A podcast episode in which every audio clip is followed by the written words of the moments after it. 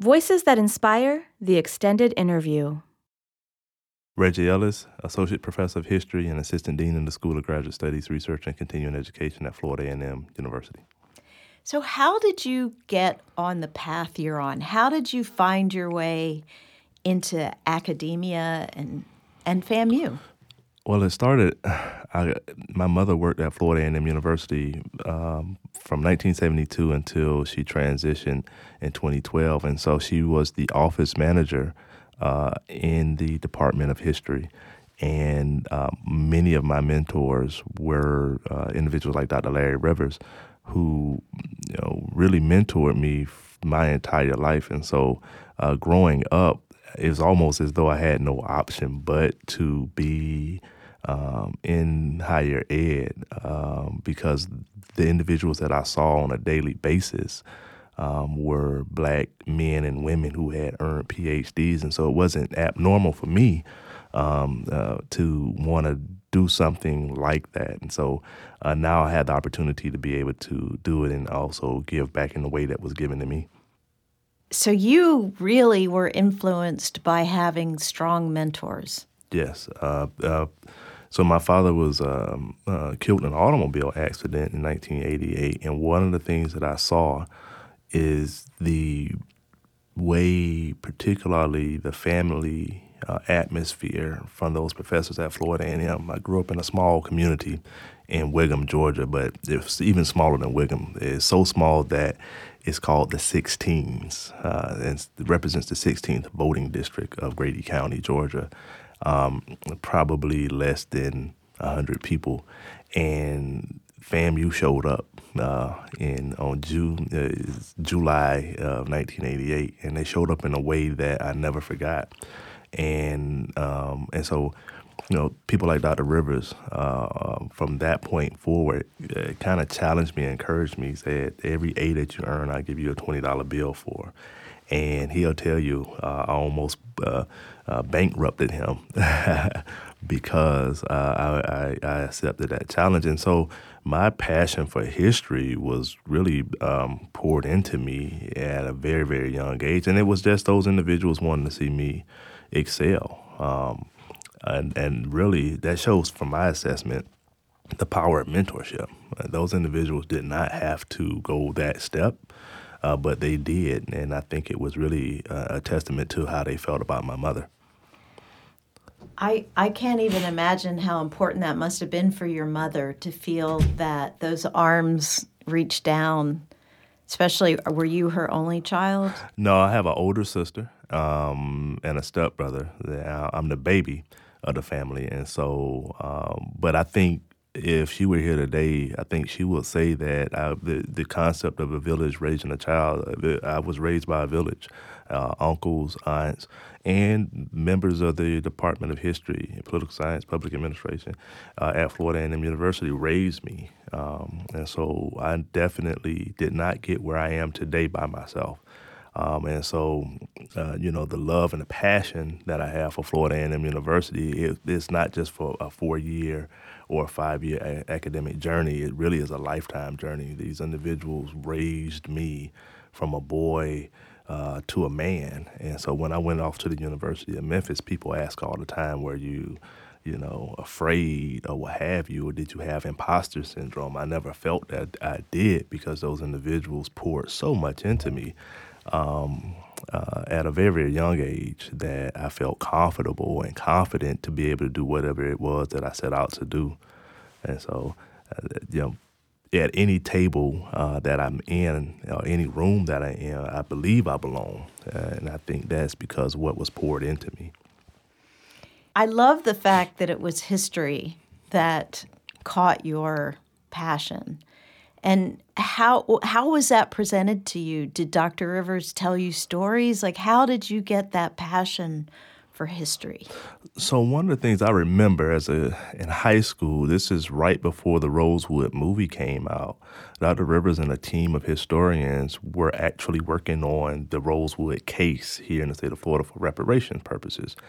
And um, he agreed to come to my high school, Cairo High School, uh, my senior year, which would have been in 1999, to do a presentation on Rosewood, and I remember, you know, my classmates and my teachers' eyes were, you know, just huge uh, at the historical evidence of what he was presenting, and I was like, wow, in, some ways he's a superstar right now. And then so when I came to FAMU, my major was uh, occupational therapy, and I changed my major within the first week because I had an introduction to African American history class by Dr. Murell Dawson. Um, and in that first presentation, I changed my major because it was the first time in a in a two and a half hour class that I had the experience of hearing about black people in a way that I had never heard before. And I remember calling my mother that night about 8 39 o'clock, telling her I wanted to change my major. I wanted to be a history major, and then I was going to go to law school to be a civil rights attorney. And of course, that didn't happen, but I did change my major uh, in that moment. That's such an important point. I mean, it took you having to go to college to hear such an important history for you. And think about all the young people who don't have that opportunity. And, you know, now we're kind of going backwards in how we think about history, that history has to be kind of palatable for all to digest and shouldn't make you feel uncomfortable. But yet, history is so important to who we are as people. How do we navigate that? I think that as Americans, we should, from my assessment, want to teach and understand all aspects of history. I think be, the only way that I teach it, even if it's American history, I try to my level best to be as inclusive as possible. From uh, whether we're speaking about the European arrival, the Native arrival, the Asian arrival, Hispanic, and of course the African American arrival, because we need to understand. From my assessment, I understood how impactful seeing myself in history was for me as an individual to understand that you know, slavery was a part of my experience, but Africa was a part as well. But then also overcoming uh, trials and tribulations, but also the, the, the concept of the victories and the role that Black people played in America. And I think that if we leave those aspects out, you know, the the bad, if we leave the bad out, we don't understand how individuals push for good. So you can, you know, and, and so it just really played a very major role in my life and my understanding that, you know, you know, me and a colleague talks about all the time. You talk a kid from Whigham, Georgia, with about 500 student, uh, 500 individuals rather, has a PhD. I mean, that's a story that is probably not believable anywhere, right? When you from a small rural farm town in Southwest Georgia, and I will say perhaps the only reason that I have a PhD is because I had access to higher education, but then the passion for history and and understanding that there were individuals who, you know before me who looked like me, walked like me, talked like me, that had the ability to do it, inspired me to do it. And that's from my assessment the impact of understanding history. And the, and just you know you saw people like you who were doing it, so it wasn't a goal that didn't feel unattainable because you had people who were had paved the way and you had access to those people. I was blessed in that, right? That and and I, you know, I was coming of age when Dr. Frederick S. Humphries was president at FAMU, this larger than life individual. One of the reasons my career goal is to be a black college president is largely because I saw how he impacted not just Florida A&M University, but really from my assessment in the 80s through the 90s, the concept of HBCUs and how you had generation, a generation of individuals that turned back to HBCUs and wanted to go to HBCUs. And his concept of providing access and opportunities for people of color and really expanding the black middle class, which in essence expands the middle class in America. And so, um, you know, at a very early age, uh, I said, you know, I want to go, once I get my PhD, I want to go work towards one day becoming a, a, president, not just to have a title, but to continue to push the, the lever of providing access and opportunities of people of color. It seems like there's the HBCUs are having another kind of heyday, like another moment of, I hope, a sustained moment. I don't mean to put that. I mean, I think it's just really important that people are re revaluing the importance role that an HBCU plays and how critical they are in building that middle class. Why do you think now there's there's been sort of this refocus on HBCUs? I think if we if we go back to the summer of social justice 2020 with uh, the George Floyd, but prior to Ahmaud Arbery and Breonna Taylor, I think that, and but then you also had just certain events happening on college campuses, uh, mainstream campuses, uh, campuses uh, predominantly white uh, institutions, where black people started to come to this idea that they no no longer wanted to be treated as visitors on these campuses. They wanted to feel belonged, and so people started to really look at HBCUs once again. And so, one of the questions I have asked myself, because that's my research area, um, is the history of black higher education. Is this a moment or a movement? And how do we at HBCUs turn this moment into a movement? How do we sustain this for a generation, 40, 50 years? Um, and some HBCUs are working very, very hard to tank, change this to a movement. So we have to provide not just high quality academics, but also an experience that these uh, young individuals, uh, colleges are an opportunity for individuals to grow from, you know, from youth into who they're going to be. Give them that space, give them that opportunity, give them that intellectual curiosity, but also be able to provide the resources that they need to be successful. And I think that you are starting to see several HBCUs take that step to say we don't want this just to be a flash in the pan, a moment, but to really turn this into a movement. And it's an exciting time uh, my assessment to see that. Um, but yeah, I think that um, it, it's not just black people too, right? It's, you're starting to see a real melting pot of individuals who are like-minded that are saying, I want to give a HBCU a chance. We're looking at the curriculum, we're looking at the program, we're also looking at housing, we're looking at uh, uh, dining courts and things of that nature. We, we want to look at a holistic experience. And I think there are certain HBCUs that are stepping up to, you know, to fill a void in that particular marketplace, right? And um, and that's what and that's what we are being forced to do if we want to be in this arena we have to meet the needs of this current, uh, this present age. I've just finished reading Warmth of Other Suns, um, Isabel Wilkerson's book. Hmm. And she tracked, it was about the great migration of African Americans from the South to California, Chicago, or New York. And she sort of tracked three characters, all real people. And one was a gentleman named George who grew up in the 40s. And he had the opportunity to go to FAMU for two years. And then his father listened to too many people who said, Why are you paying all that money for your son to go to college? He could be picking oranges because he was from Lake County. Hmm. You could be picking oranges and, and he could make more money. And he was pulled out after two years, which kind of haunted him the rest of his life. I mean, he never he he so wanted out of Florida at that time. It was just a terrible environment down in that part of the country or the state.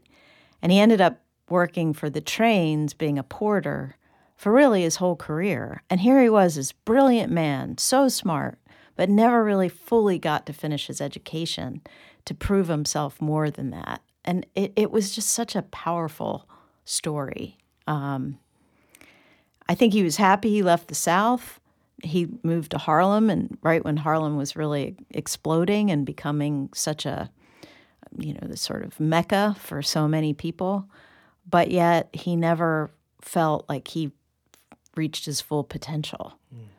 And I, I just, I, and it was, anyway, just made me think about the power of the transformational power of education. Yeah. Yeah. And that, that that is very powerful. When you, the thing that inspires me every year, three times a year, is graduation, commencement. I try my level best not to miss a commencement because many of those students, you have come across their path. And whether they graduate in four years or six years, what we know is that we have changed the lives of a generation of individuals because many of those students are first generation, which means prior to them coming to school, there was no one in their family that could help them navigate college. There were perhaps no one in their family that could help them pay for college. So they had to get student loans. They may have had to work two or three jobs, but now they made it. They have entered perhaps even the lower middle class. But now, because they have gone through that process, maybe their cousin, they can help that cousin navigate it. And then when they are married and, you know, 15, uh, 18 years later, their kids now know how to navigate college experience and they may have saved money for their kids to go. Uh, and and and so what's exciting to me when I see you know 1,100 students graduate in the spring and and X number of hundred students in the fall and the summer, I'm looking out at a generation of individuals that we that I played a small part of changing not just their lives but a generation behind them their lives, and that's the impact of these historically black colleges and universities and, and, and Florida A&M University in general. When you, to your point, uh, going back to the story of this young man who was here for two years, then because of the concept of money, right, the concept of you could make more money by picking oranges, uh, that that's a short term deal, right? The power of education. You know, Charles Whiteside was told by his former slave owner, you have no freedom because you have no education, and education is what makes a man free. This concept that this higher education that gave you know these individuals who graduated, they have an opportunity now. Uh, you know, it's not necessarily a blank check or for you know riches, but it's a it's a blank check for intellectual uh, pursuits that are limitless, from my assessment. Absolutely. How do you feel going back to community? You know, here sits Florida A&M in Tallahassee, this rich history. It's been here a long time. How do you think the role of the university has impacted the community? I can tell you, uh, when I was working with uh, some colleagues on the Allen subdivision and the FAMU Way project, Florida A&M University was viewed by the community as their institution, whether they went or not. Many of these individuals may not have gone or uh, earned a degree from Florida A&M University. They may have worked at the university. Um, there was a pride point uh, in the state of Florida, not just Tallahassee, but in the state of, and I can say being in South Georgia, in the region. Florida A&M University was uh, to to borrow a phrase from Ronald Reagan, that golden city on the hill. If you could get to FAMU and you can graduate, it will change your life.